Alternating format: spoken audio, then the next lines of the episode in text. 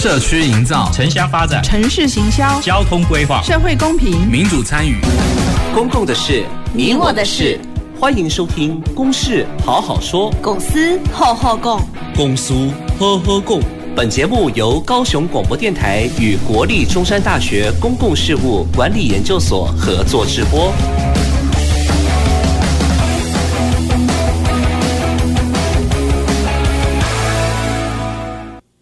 各位听众朋友，大家好，欢迎收听《公事好好说》。本节目由高雄广播电台与国立中山大学公共事务管理研究所联合制播。我是今天的节目主持人，中山大学公共事务管理研究所副教授谢旭升。那我们今天要谈论的主题呢，是都市行人空间的再造与挑战。那非常荣幸，也非常开心，邀请到我们高雄市交通局副局长黄荣辉副局长。主持人谢教授，还有各位线上的听众，大家午安。好，午安。那呃，我们今天谈论这个都市行人空间呢，虽然可能主题围绕在这个行人身上哦，那但是其实行人的这一个安全或是行人的这个环境，也跟整体的这个呃交通的一个环境哦，或者是其他的交通运输工具。呃的发展哦，或者是其他交通工具的使用行为息息相关哦，所以我们今天会主要在围绕在这个行人空间以及这个周边的相关的交通议题来去做一个讨论哦。那呃，这个主题的一个呃。讨论的契机呢，其实是哦，近年呃，近日呃，有一篇报道是关于说，我们过去这个五年来哦，就是我们呃，全台湾的这个十二岁以下的孩童哦，这个交通事故死伤人数哦，在过去五年来哦，总计是四点六万人哦，所以呃，其实呃，最近也有这个关于说，整个台湾的这个交通环境哦，应该要如何来去呃，营造出一个更为安全的一个环境哦，那来去增进人们这个呃民众这个日常生活的。这个哦，福祉幸福哦，那大概是呃，在这样的一个议题下哦，那我们就会思考到说，诶，那我们的现在的这个都市的环境和，行人空间是不是充足的？哦，那这件事情它其实不只是关乎行人安危的这个议题啊，哦，那也会呃，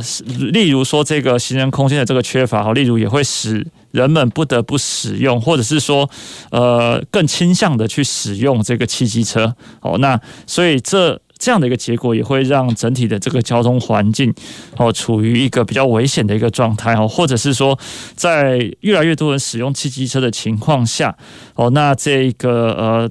在交通建设上面就可能更需要。去发展的就是这个哦，车子的这个道路的建设啊。那在这样的一个情况下，都市的一个范围，或者是说呃，都市的这个目的地和服务设施之间呢，这个距离可能就会更呃，距离可能会更长。哦，那通汽机车通勤的这个情况会更更多。那有时候就会导致这个交通的这个拥塞，或者长距离的这个通勤啊。哦，所以其实可以看到说，这个人行道的这个议题哦，就是它可能。一般我们只会想到说，可能只跟人人的这个行人有关哦，但其实也跟整体的这一个呃，大家的民众的这个交通运具的使用的一个倾向哦，或者是也会影响到都市的这个发展的这个形态，还有通勤的一个形态哦。那所以可以看到，人行道或行人空间其实是一个很重要，在都市里面很重要的一个基础的这个设施。哦，那呃，但是我们再去看这个台湾的道路的设计里面，可以有时候会发现说，其实呃，人行道并不是在每个地方哦都有做出这样的一个配置哦。那或者是说，我们呃也可以看到其他的交通工具哦的这个路权比较优先，例如说，诶，因为民众现在骑机车、骑机车还有开车比较多哦，那所以汽车和机车的这个路权呢，也可能会挤压到这个人行道的这个哦。空间可能比较狭窄，或者是说可能舍弃掉了这个人行道。那如果在商业区的话呢，我们有时候又会面临到说，诶，这个商家有时候需要进货啊，那货车要卸货哦，或者是汽机车这个停车的空间哦，有时候可能会划设在这个呃，就是人行道上哦，或者是说有违停的这种汽机车。也可能占据了这一个呃行人的这个空间啊，好，所以我们整体的这个都市行人环境呢，就是当然有一些路段是非常完整的，哦，那通常是在路宽比较宽的这个道路上面，可能会有比较完整的人行道，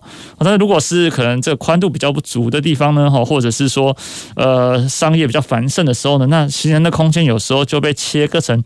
比较破碎的这个动线了。哦，那这样的一个日常街景哦，就是呃，其实我们就会开始去想说，那其实道路的路权啊，那怎么样子有一个更好的分配的一个可能啊？哦，或者是说，哎，那公部门在怎么样子针对这个问题，整合各个局处的这个功能，达成一个呃有效的交通环境的这个治理？哦，那。这个最终可能就会导向说，那行人的空间是应该怎么样子再造？我们的未来的街道应该要怎么样去想象？哦，那这个是会引导到我们，会影响到我们的这个生活中的各个方方面面。哦，所以大概是因。这样子的一个哈议题的一个契机哈，所以我们想要在呃这次的这个节目里面哦来去做一个讨论，与这个黄副局长来去进行一个这个围绕在这个行人哦以及周边的交通议题的这个讨论哦。那首先我想先请教黄副局长哦，就是关于说。诶，行人空间在都市里面，哦，它除了哈，就是说供人可以有一个地方行走以外，哦，它还可以发挥哪一些功能？哦，或者说怎么样子跟其他的交通运具、哦，公共运输等等去做一个搭配？那行人空间在这里面扮演的这个重要性又是什么？好，请教黄副局长。好，谢谢主持人哈，呃，感谢一下那个听众朋友。其实今天谈这个课题哈，还真的蛮有趣的哈。嗯因为道路哈，我我个人觉得它是一个公共服务性非常非常高的一个设施啦。那有时候我们在做一些交通或是道路上规划哈，我们想想看，这个道路上到底有哪些人在用？哦，我们用用用一些好，第一个我们看到有大车，大车就类似呃公车啦、游览车啦，甚至货车这种所谓的呃连接车、刹车车等等之类的。那接下来小车哦，客车、货车、自行车，这是车的部分。那事实上，除了车以外，哈，我们再想想想看，道路上还有什么功能？有停车哦。那停车，刚刚主持人提到，有所谓临停的部分，也有停很久的部分。好，那接下来有什么？就是行人。那事实上，道路的一个分界或是它的规划的一个设施怎么摆这些东西，我必须做一个完整的考虑。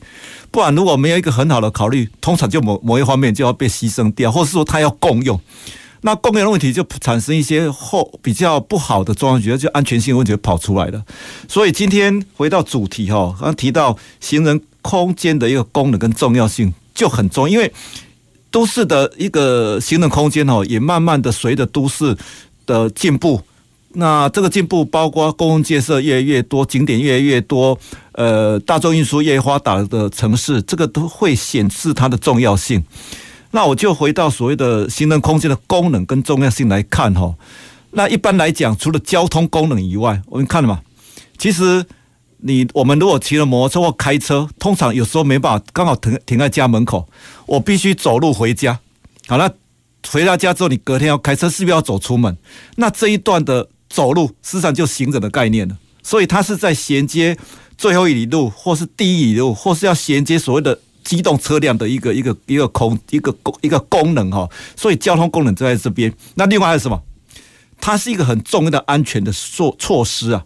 我们在考虑所谓的都市哈，它必须服务各种年年龄的人，我们叫全龄嘛哈。我们想说，哎，你八岁可能就只有有办法出门了。那活动会一直到八十岁，所以我们在谈说，我们都是要想办法服务这所谓八岁到八十岁这一群人全领的服务哈。所以你要考虑他的。动作或他的判断或他的行为有些限制，他就必须在在在在这个人行道就考虑他的安全性。那第二个，人行道出来之后，通常他会跟住宅跟道路中间当一个缓冲带。我们想想看哦，如果真的。你家哦，这个前面没有人行道，一出门就道路的话，哇，那个压力超级大，我一出门就车的扑来扑去哦，那个就很危险。所以安全性跟功能性有必要性。那当然还有一些附属的附附也也不叫附属，就还其他的功能哈。比方说你走路会有健康的健康嘛？诶，所以人行道兼住我我下班之后去走路啦，然后去运动，它的空间就出来了。那另外有个商业活动，我觉得这还蛮重要，因为以以往哈。我们有时候想说，我我就要服务桥都拜廊啊，高温到门口到我家的商店门口才做做得到生意哦。但是这个时候要想一想哦，所谓的这个所谓的这个可及性，走路是最高的，或是约呃即刻性，因为我就面积来看，我骑的停满的机车，或是站满了行人，哪一个比较多？当然行人比较多。所以对商业活动，有时候在这个人的空间安排好的话，它对商业的这个价值会更高。你有好的逛购诶逛街或者购物的环境，人行道可以帮助你。那接下来就是说，我如果鼓励民众多走路的话，其实他走路你就遇到人嘛，啊，其实互动就会变高。再者说，你透过走路哈，你会体会都市的一些公共建设的好。呃，我跟主持人讲哦，有时候我每天我有时候上班哈，除了开车以外，我会坐公车、坐捷运，甚至我会走比较长的路。那其实你走路会跟都市的一些设施产生关系，会感到诶，这个政府在这边人行道弄得很整，然后跟那个斑马线弄得无无障碍斜坡道也弄得很好，所以就是说人行空间的部分哦，交通功能、安全的功能跟这个健康、社交、商业都有很所谓的多元的功能在这里面啊，所以它的这个复合性是非常非常高的。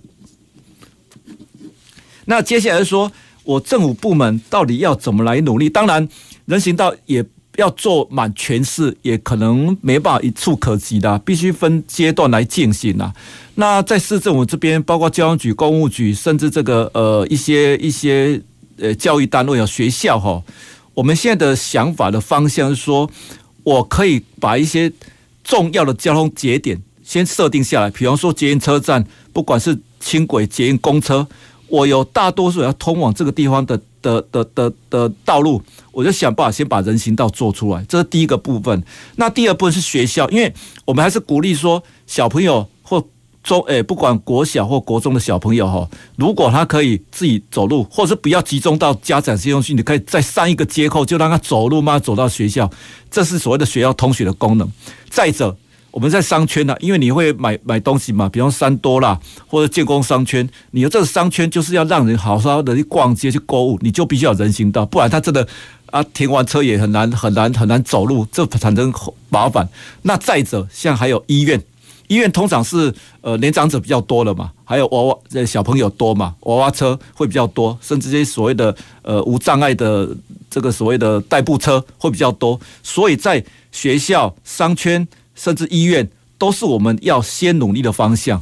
那再者，这个这个我刚提一开始提到的道路的空间安排，事实上是多元。我必须把各种我要服务的人都放进来。所以现在现在有一个概念叫做完全道路设计。我在道路上要把各式各样的人都考虑进来。除了传统的车辆以外，我必须把公车的绿运具的把它放进，把脚踏车、公车放进来，甚至也要把人行道的空间放大。停车放进来，所以现在在跟我们公务局在谈一些道路新设的新设计的部分哦，我们都已经把人行道的空间把它摆进来了，所以市政府现在都逐步朝这个方向来努力当中了。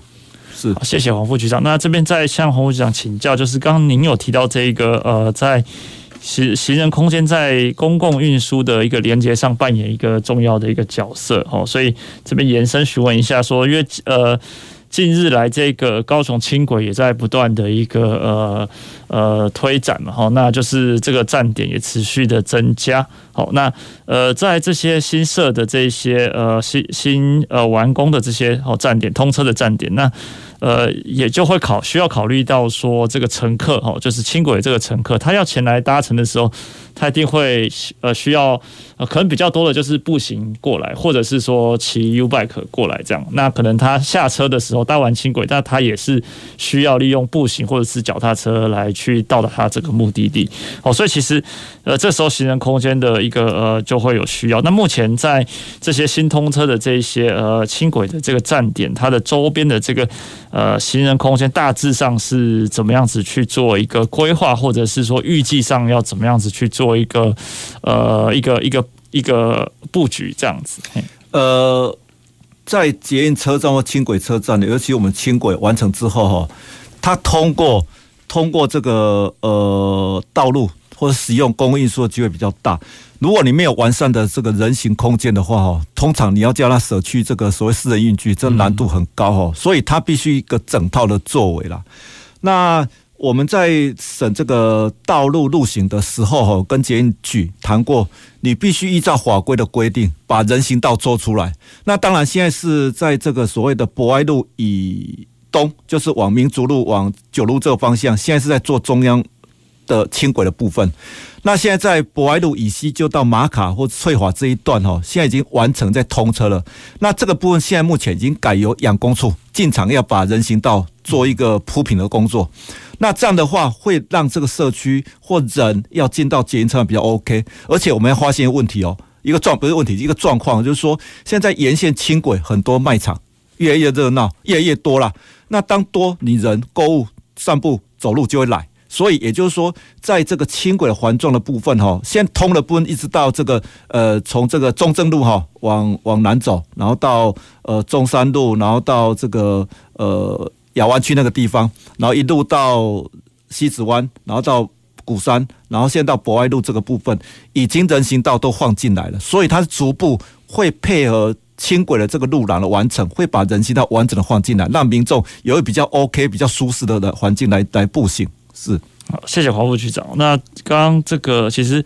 在我们学术或者是研究的一个领域里面，其实呃，也有对这个行人的一个哦，在街道上的这个空间呢、有一些角色的一些探索。那其实也呼应刚刚呃黄副局长提到的哦，比如说像是刚刚黄副局长提到。行人空间，它其实扮演着这个呃居民的这个增进他们健康的一个一个功能。哦，那在很多的这个健康或是环境的这个研究里面哦，其实也可以发现说，如果这一个一个地区啊，或是一个一个城市，它的这个呃行人的这一个环境越完整哦，那他们的这个呃健康的满意度哦，或者是说他们的这一个呃 BNI。哦，就是可能这种健康的这个指标啊，都会比较好。哦，那如果是呃比较是仰赖这个汽车的这个呃地区哦，那他们的 BMI 民众的 BMI 可能就会比较高，这个会增加这个健康的这个风险。那这个是健康的部分。那刚刚黄副局长也有提到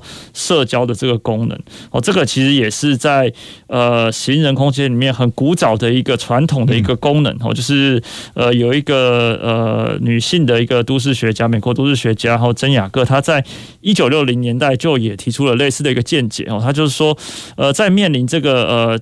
大规模的这个呃比较大规模的开发或是蓝图式的一个都市规划的时候呢，就是他起来。提出了一个不一样的一个呃见解，然后就是说，他认为说这个邻里环境以及这一个人们可以在这邻里环境里面步行，是一个很重要的一个呃，除了社交上的，或就是互通资讯的一个有无哈，或者是这个呃地区的这个人际网络的一个链接以外的一个呃促进的这个基础设施呢，它也是孩童哦，孩童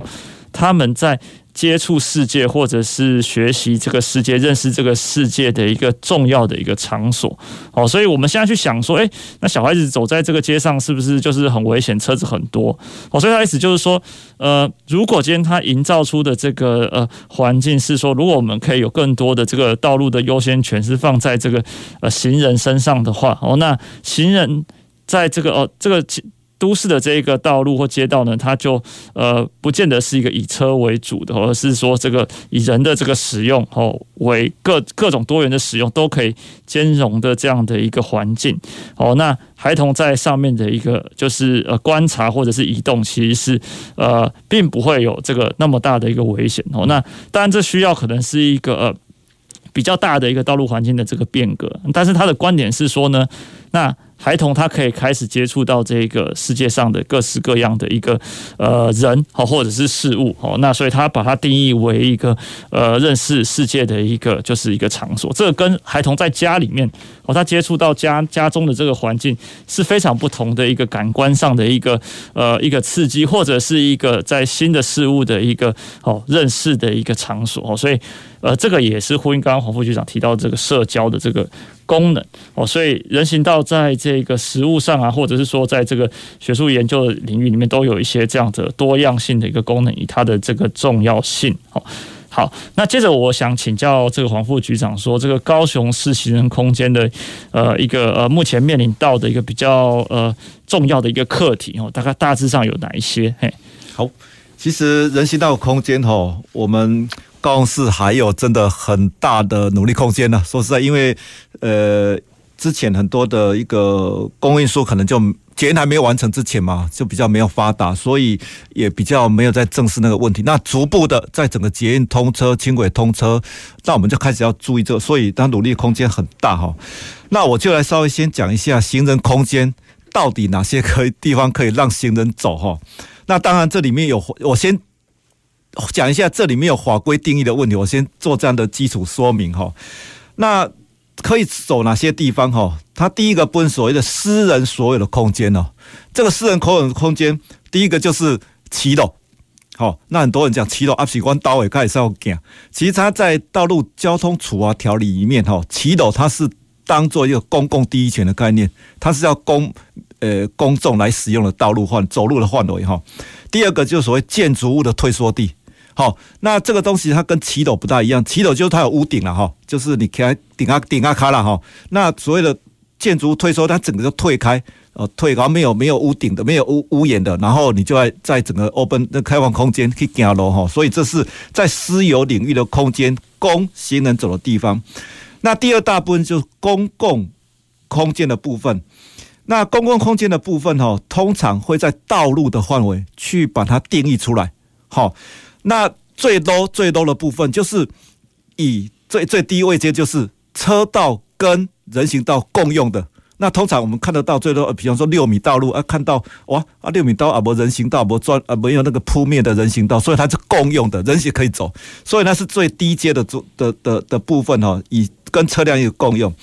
那比较好一点的，就是所谓的实体人行道。好，这是一个在配置上实体的人行道。那第三个部分也是大概几这几年哈五六年呃三四年下来，目前产生的叫标线式的人行道。那这当然这些措施哈都有它的一个适用性跟它的一个呃优优缺点的哈。好，那有这些使用地方之后，到底我们有面临哪些课题？我们就来看看哈。第一个是说，呃，有时候在配这个所谓的实体人行道的时候哈。很多人讲说啊，我门口有没有贵业行人的讲哈，但是我觉得我们不应该去看有多少人在走这个问题，因为他是每一个人都会走哦，这个应该是呃每个人可以用，尤其是遇到一些年长者或幼童，他用的时候，我觉得更应该保护他们的权利。所以这个课题应该是说，如果有人在走，我们应该把权利还是要保护他，这第一个部分。那第二个部分，它的课题跟挑战是什么？当我要设置人行道，不管实体或标签的时候，有一个课题哦，就是我们每天回家要停车的问题，要跟它做竞合啦。我来西亚，你在道路空间里面，我刚提到的，它就是道路空间的配置，我要提供给人走。好，确定下来之后，我势必会让道路空间变窄。那如果你要保持现在的车道一致的话，我要停车可能就不见了。所以它因为。停车是每每天我要我我回到家要面对的问题，所以它就会产生竞合的问题。所以也就是说，当我在配置人行道的时候，我必须同时去跟这些住户或商家去协调，达到一个共识，希望把这个人行道设置的过程当中或设置下来的时候呢，要把。停车位看怎么做一个配套方案，把它配上去，这样子的民众会比较容易容易接受。那这是我们要要努力的一个很重要的方向了。好，那谢谢黄副局长。那诶、关于这个刚呃副局长提到这个竞合的这个问题，那诶、目前像是呃前几年在美国纽约，他们也面临到了一个就是说主要以以道路为主的这样的一个环境哦，那他们开始朝向一些变革。好，那这个变革里面就包含说，就是呃，他要增加这个行人或者自行车的这个空间的时候，那道路宽度可能呃会面临到挤压，哦，所以他们就调整了这一个车道，原来车道的每一个车道的宽度，例如说原来可能是三米半，哦，那可能将每个车道变成这个三米粗或者是三米，他就每个车道这样做一些这个瘦身，那可能会腾出一些空间。那这个空间呢，就是呃腾出来的空间，它就增设这个人行道，同时保留这一个路边的这个停车带。哦，那作为这个停车带，可以同时作为这个行人还有车流的中间的这个缓冲的一个保护。哦，那目前就是说，在高雄市有没有呃慢慢的说去往这样的一个方向去尝试做一个推动的可能？这样子有。其实刚刚主持人提到所谓道路说，诶。车道瘦身这件事情哦，现在从高雄市这边，甚至其他县市到中央哈，都一直在推这个事情。因为我们想想看嘛，如果它是一个三米五的这个车道的话哈，有时候你会让车速很快，嗯，真的。然后说在在都市里面，我们不希望你车速太快了，所以利用道路缩伸瘦身来来讲哈，它也是对这个速度管理一个很重要的作为哈。那当我把它速度缩减之后，车道缩减之后哈，那我就有机会来做看这个空间怎么配置了哈。所以也就是说，我配合这个瘦身之后，事实上有做两件事情。第一个就是说，诶，我可以把人行道稍微长出来，也许没办法那么宽，但是我可以可能保持这个一点五或两公尺的宽度。再者，我也跟主主持人报告，跟各位听众报告哈，我利用道路瘦身哈，也可以把转向转向车道做出来，嗯就是那个什么左转中央车道，因为。这个左转车道跟直行车道共用哦，实际上在交通安全上也是一个很大的课题啦。那那当然有机会再谈哦。那我们利用车道瘦身，就把同时有机会把人行道做出来，跟车道的一个转向做一个分流的动作了。对，所以是一个对安全、对呃人行的空间的配置是一个新的思考。是好，谢谢黄副局长。那诶，刚黄副局长提到这个左转车道这个安全性，其实呃，目前在高雄市也看到蛮多在逐步去新增这个左转车道。那其实可以明显的感受到这个呃交通车流变得更更顺畅啊。因为其实，在纽约他们那边也碰到类似的问题，他说原来有可能有三个车道，那但是没有做左转车道，所以内侧车道呢就时常面临到就是。他们这车车辆在这边呃路口可能要等待这个左转哦，那所以呢，就是没有要左转的这个车辆呢，在内侧车道就会想办法移到这一个中间车道，好，所以就在移到中间车道的时候，中间车道的这个车流又又受阻，那所以变成是只有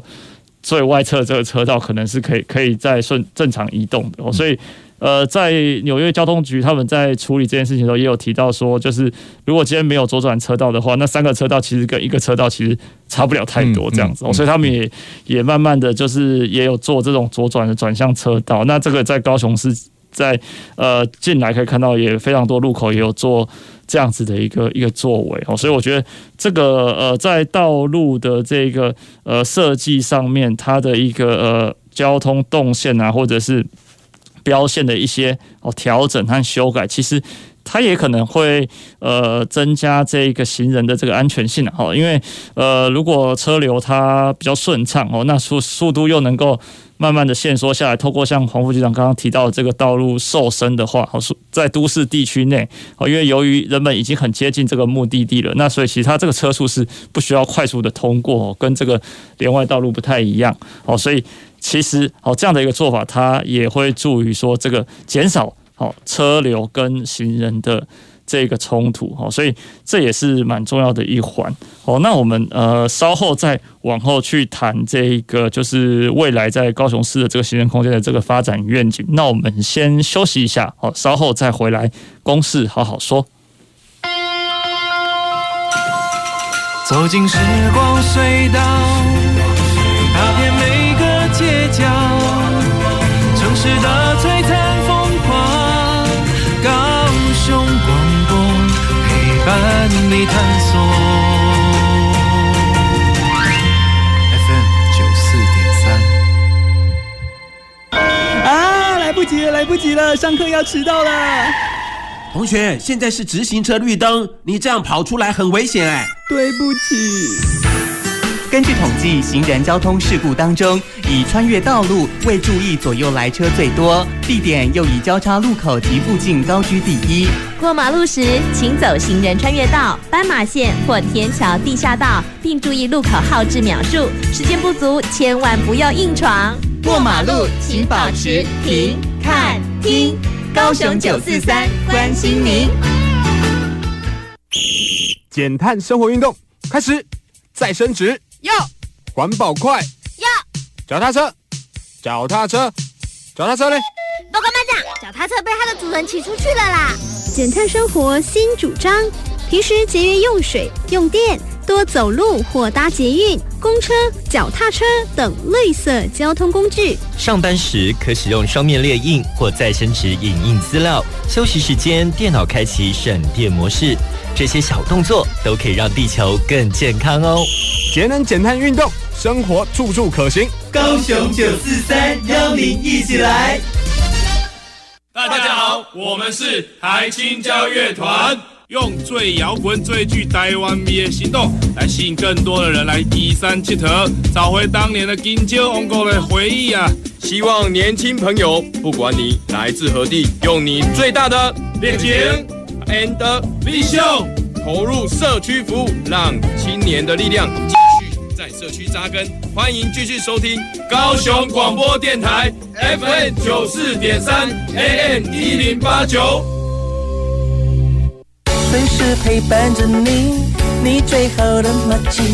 空中串联一起，分享点点滴滴。九四三，九四三，九四三，你最美公共的事，你我的事。您现在所收听的是高雄广播电台与国立中山大学公共事务管理研究所合作制播的《公事好好说》。各位听众朋友，大家好，欢迎回到《公事好好说》。那今天的这个主题呢，是呃都市行人空间的再造与挑战。那呃，与我们一起谈论这个主题的呃来宾是高雄市交通局的副局长黄荣辉副局长。是主持人和各位听众，大家好。好，那我们刚刚节目的上半段呢，谈了蛮多的行人空间上的一个议题哦，包含说在行人空间哦，在都市里面应该要有哪一些功能哦，我们谈了包含说，哎，其实是可以促进这个民众的这个健康哦，还有这个商业的这个活络哦，商业的活络哦，甚至是这个呃，在最重要上面的是哦，这个民众的在街道上的这个安全哦，安全的这些部分哦，那还有这个孩童和。高龄者哦，他们不见得是能够就是使用汽机车的这个族群哦，所以呃，他们的基本的这个移动的哦行哦行动的这个权利哦，那也是呃很重要的行人空间很重要的一个负担的一个角色哦。那我们也谈了这一个高雄市行人空间的一些哦课题。哦，包含说我们从这个呃，就是实体人行道的这个设置，然后那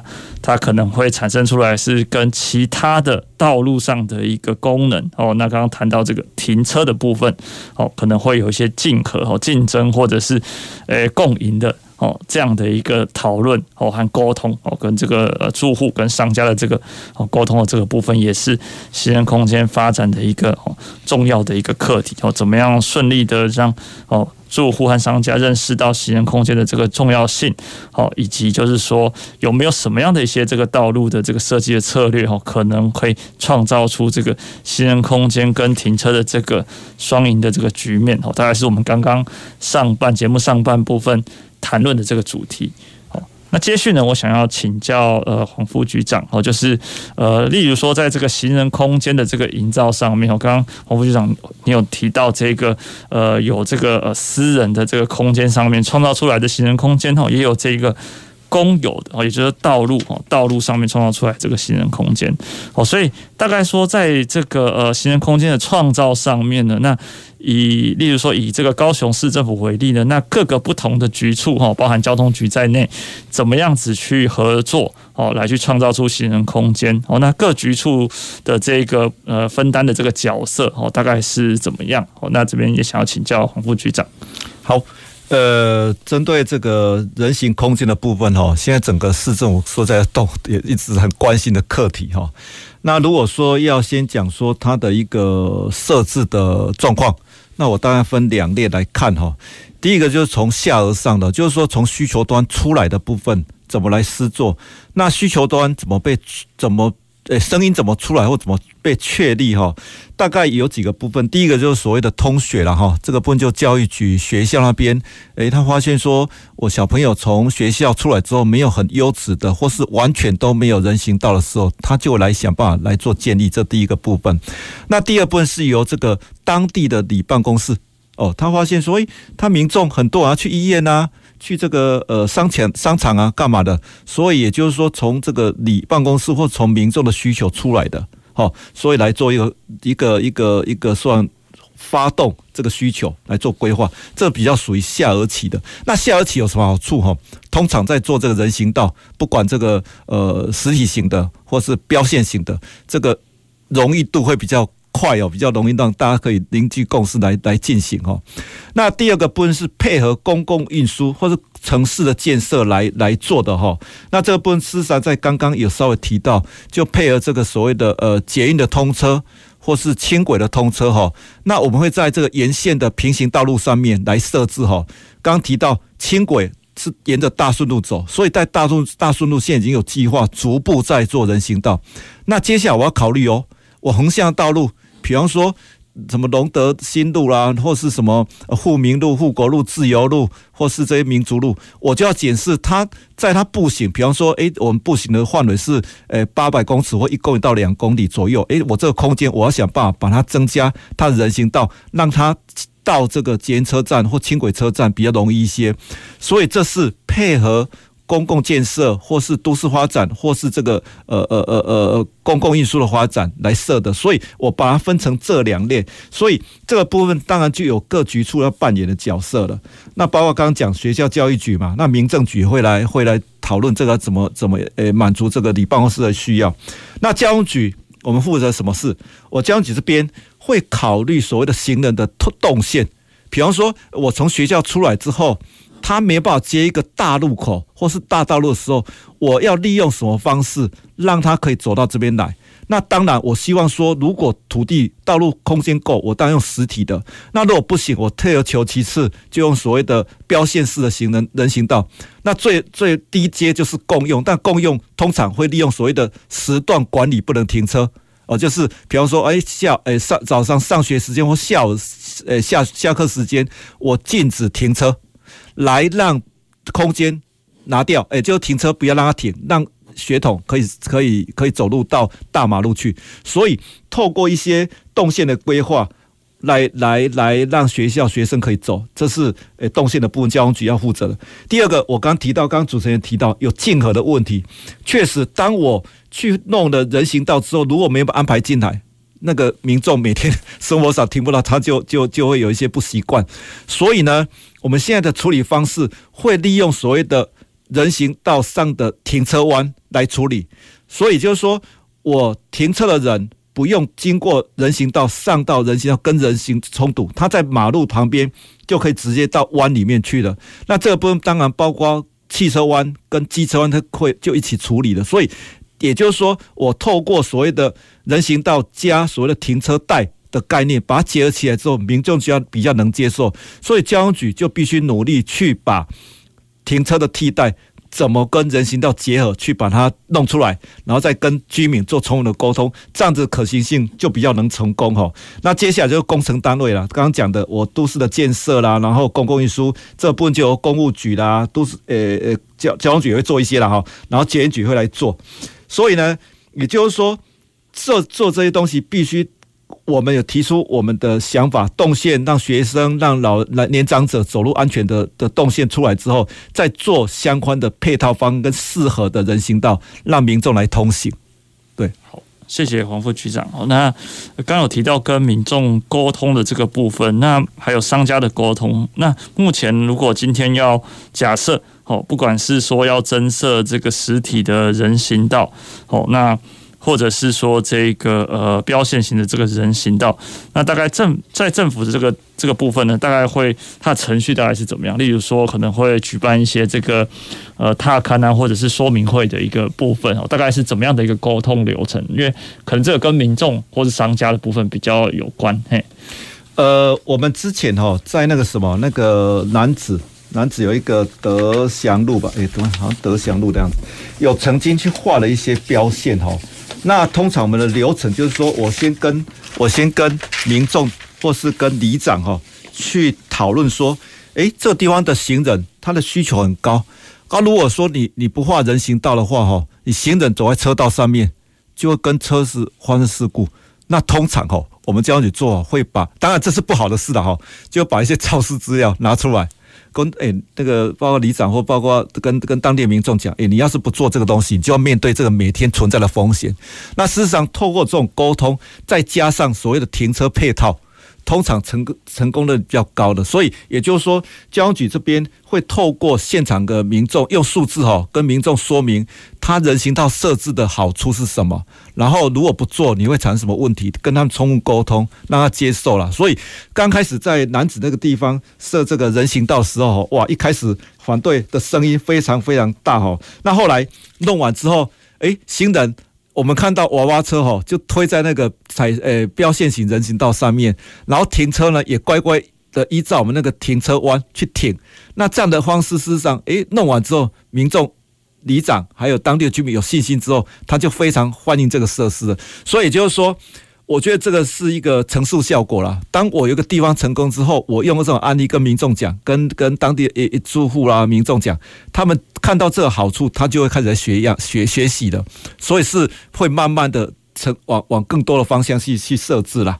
是，好，谢谢黄副局长。所以呃，可以看到说呃，目前的一个。呃，一些策略上面可能是透过一些这个示范的一些路段哦，那来去成功的争取这个民众还有商家同意，来去增成功的增设这个人行道哦，那来去可能呃作为一个呃论证的一个过程哦，那来去让其他的这个路段的民众哦，那商家他们也可以呃认同这样的一个做法，我慢慢去。呃，部件这个人行的这个路网哦，因为毕竟人行道它还是需要有一个呃呃路网的一个这样的概念哦，那才能够满足这个呃民众在通行上通呃移动上的这个需求。好，那刚刚呃黄副局长有提到这个实体人行道哦，又提到这个标线型人行道哦，所以目前其实呃两个部分都有在。并进啊，从对于高雄市的这个人行空间的这个观察上面，好，那在这之间哈，这两种类型的人行道之间，就是说，诶，择取的这个选择的考量哈，大概是什么，以及它可能会面临到哪一些这个呃挑战哦，或者是说有什么样的一个优劣上的一些比较的一个状况，这样子，请教黄副局长。那个，我大概补充一下哦。刚刚前面提到一些呃，在高雄市里面的一些人行道的建置的部分哈，目前比较具体的部分，其实上我们在那个五大商圈哈，事实上也都做了哈，在什么新捷江火车站等等哈，三多商圈都有把这个人行道就是还给行人，因为以往哈。他有时候会把这个人行道也提供一些停车的空间。那发现所以，我把这个在商圈的部分，把人行道完完整整留给人走，它是有帮助。这是在五大商圈。那另外有二十所的这个大专院校哈，在什么呃，在一些对，在高一附近也有。然后在一些另外针对国中国小的部分哈，我们养工处工局这边从去年呃，应该大前年哦，一百一十年到一百一十一年。还有交通局的标线的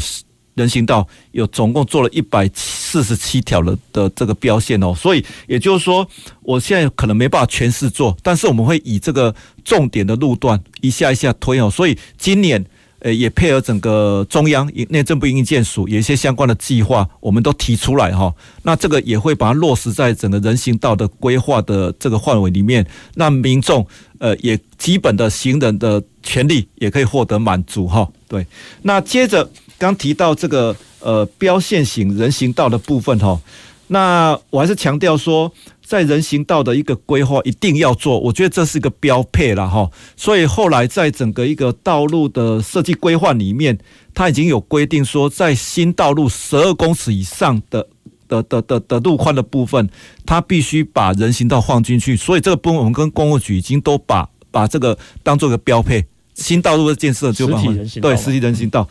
那另外，先针对这个实体人行道跟标线标线型人行道的考虑哦，当然这里面有有我我认为它是一个前置前面的作业跟后面的作业，就是说我可能有些地方一下马上要做实体人行道，有时候民众的接受程度可能还有一些存疑啦，所以我可以利用标线，因为标线要改比较容易。成本比较低，所以做完一些前置，诶，如果大家可以接受，我就把它换成实体的。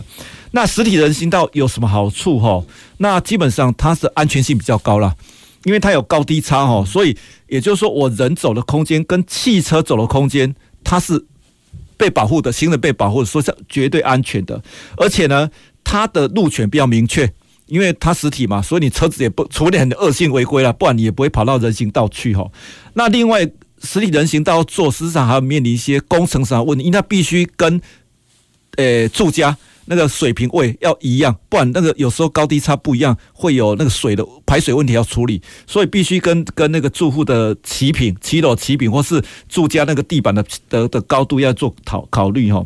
那标线的标线型人行道，通常它的一个呃调整性非常非常高。我改如果画完之后，如果真的诶不对，我就马上可以调整哈。那同时它的成本是比较比较低的啦。但是说在它的明，就像刚讲的，它标线的呃实体人行道明确性高嘛，但是标。标线型人行道就比较低了，所以它的舒适度很很容易就被，如果真的有一些违规，就会侵占到人行的部分。所以这里面是我刚讲的，它是一个前置作业跟后置作业的部分。我先利用标线型人行道，然后这没有什么争议的时候，我就改为实体来来设置。嘿，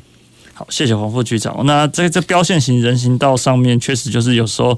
如这个黄副局长说的，就是呃，可以看到说，如果有违规的这个车辆哦，那偶尔就会发生这个呃占用的这个情况。好，那所以呃，这边也是民众可能也是需要慢慢的去好，就是呃去适应这个新的这个规范，并尊重这样一个新的规范，然后来去确保这个行人的安全嘛。因为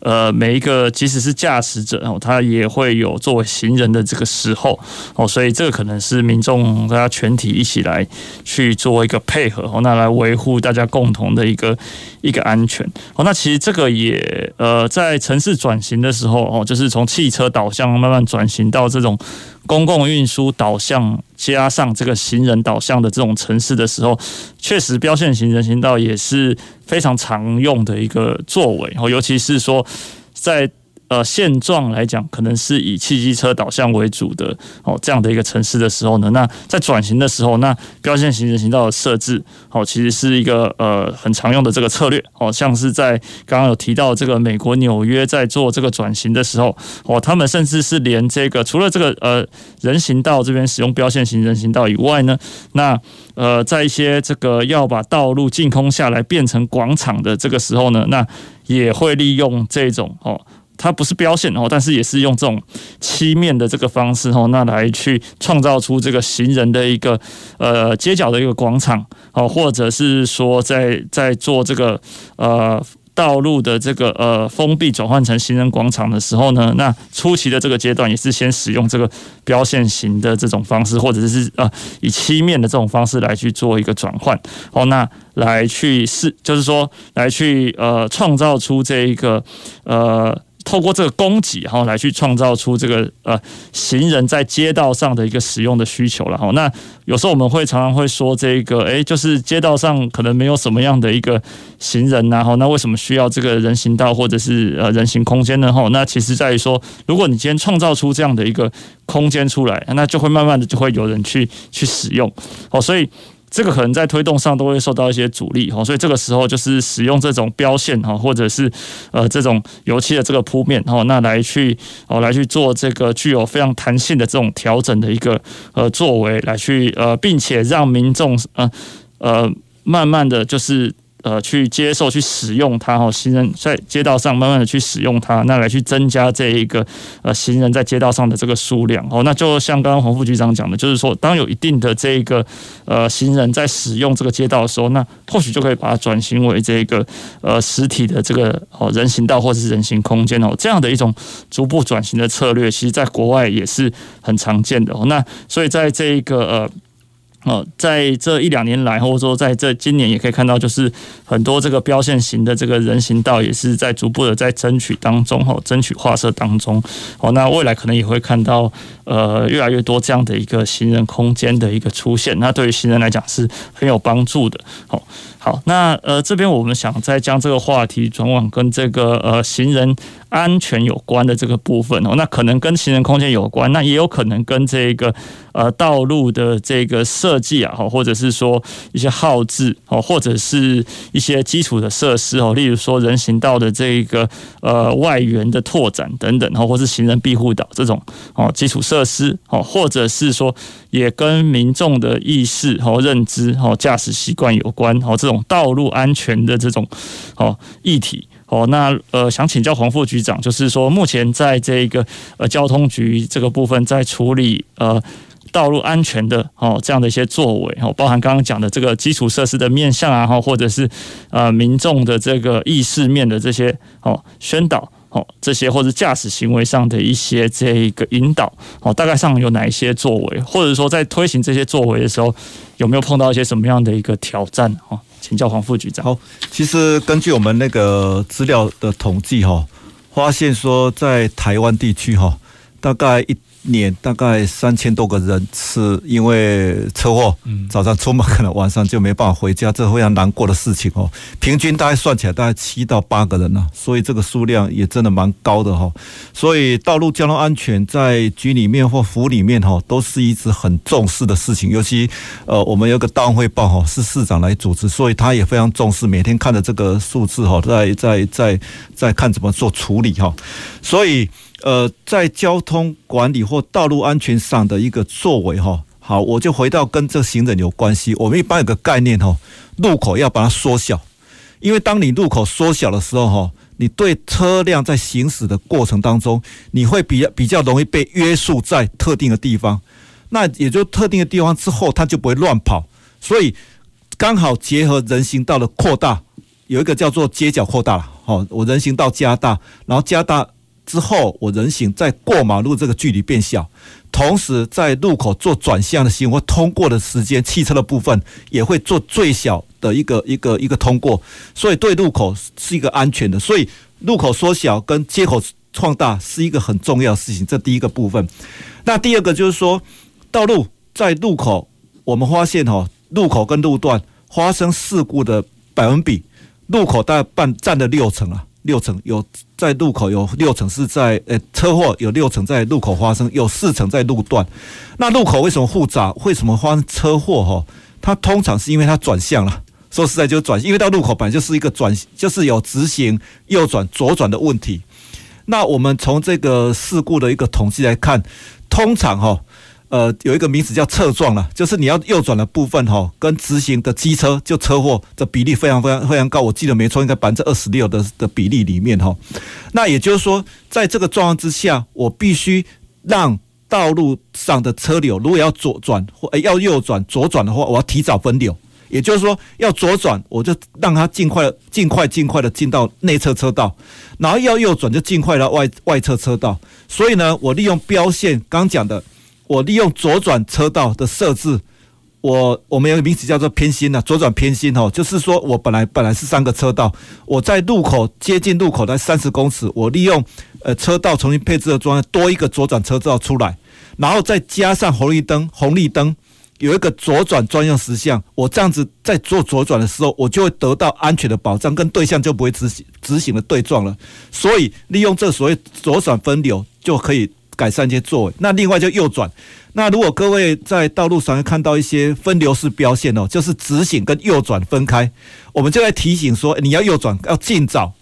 靠外侧去行驶。你这样子有个名字叫闭呃关门啊，因为关门就是说你要右转的汽车，你要让你的旁边右边不要有机车进来。我们一根要熟悉叫关关门关门啊，就关门。不要让他进来，你就安全。如果一旦你旁边还有足够的空间，比方还留两公尺，让机车可以进到你的右边，你要右转，哇，那是相当危险。所以就是说，你当你要右转，要尽量往外去靠，往外靠，让机车不会在你最右边那个地方。所以，我们透过标线的分流管理、车种或是转向的分流管理，还有红绿灯的管理，确实也让高雄市的侧撞或转向撞也得到了一些改善了。是。那请教侯副局长，刚刚提到这个呃左转偏心，然后以及这个提早这个右转车流提早这个到外侧车道的这样的一个作为，是不是也跟这个车道瘦身会一起并用来去处理？没错，因为说在，因为你如果在用现在三点五公尺高标准来设置哦，那个空间根本是不大够。那如果在我们现在目前在一些道路上哦，如果它没有大型车在走的话，我们通常用三点二公尺或三公三三点三公尺的宽度。那这样子，如果三个车道就会挤出一公尺的范围了。那再加上说，我把旁边的一些停车位或是路肩哦拿来用，真的可以创造左转专用车道跟人行道的空间，就可以创造出来。所以，在这个所谓的车道瘦身这件事情，确实会有多重的效果跑出来。嗯，好，谢谢黄副局长。那刚呃这边也想再呃请教黄副局长说，那像国外他们也会考虑一些额外的一些呃作为哦，那像是说如果今天。这个路口比较大的时候，那行人他的这个呃过斑马线的这个呃所需要行走的距离哦，可能就比较长了哦。那呃除了刚刚提到的这个呃，您提到这个呃街角的这个行人空间的一个拓展以外哦，那像是说像行人庇护岛哦，类似像这样的一个呃设计，在未来有没有可能会逐步的一个加入？当然我知道说这可能会有一些面临到一些挑战，哦，例如说有些。呃，驾驶者可能会认为说，这个对他的驾驶哦，在他不习惯的情况下，对他可能是一个呃驾驶上的一个妨碍哦，他可能会面临到这样的一个挑战。那大概是怎么去考虑这个部分？呃，庇护岛这件事情基本上是呃考虑到一些年长者啦，因为有时候哈，你遇到一些道路宽度比较宽的哈，比方说像我们一些什么民权路啦，然后民族路，这种路宽度可能五六十公尺哈。那如果说你没有一个让五六十公十公尺对年长者要过马路，有时候他真的没办法一次过去哦，他必须两次。啊你给停，你就请他停在路中间，也相当相当危险。那也也会产生说，如果没有庇护岛的话，他可真的站在第一排了哦，那个压力超大的。那事实上，这个部分也是在内政部这边或者中央交通部这边哈，也在督促这个事情。所以我们也针对了一些呃路虎比较宽的，刚提到的民族路。民权路这些什么四维路这些呃那个对民生路这些哈，如果它的有具有快慢分隔或中央分隔路型的时候，实体分隔，我讲实体分隔，我们会在岛头再设一个庇护岛。如果万一行人过不去，我们可以让他可以在上面暂停一下，然后分两段过马路，这样比较安全。那同时哈，事实上如果你稍微有看到我们在那个过马路有一个叫 Z 字形的设计，它过马路并不是一条线，它是一个。进到中央分隔，再走做一个转做一个转弯，然后再过马路。它的目的是说，当你走过来之后，你要看一下对方来车，你跟你跟你垂直的来车，确定它的动态之后才过马路。所以这样的设计，我们都会确保行人安全的，甚至行人专用实项都要确保他过马路是 OK 的。好，谢谢黄副局长哦。那其实呃，刚刚我们讨论了非常多这个行人的安全的改善的一些作为。好，那其实呃，虽然我们知道这个行人空间的一个呃的一个拓展，还有一个努力的空间，但是民众可以在日常生活中也可以观察一下我们这个街道，哦，可以发现其实很多的这个作为和措施哦都在持续的推动，来增进我们这个行人的一个安全。好，那谢谢黄副局长，谢谢主持人。那我们今天节目就到尾声。公事好好说，节目由高雄广播电台与国立中山大学公共事务管理研究所合作制播，每周一下午五点三十分进行到六点三十分。谢谢您的收听。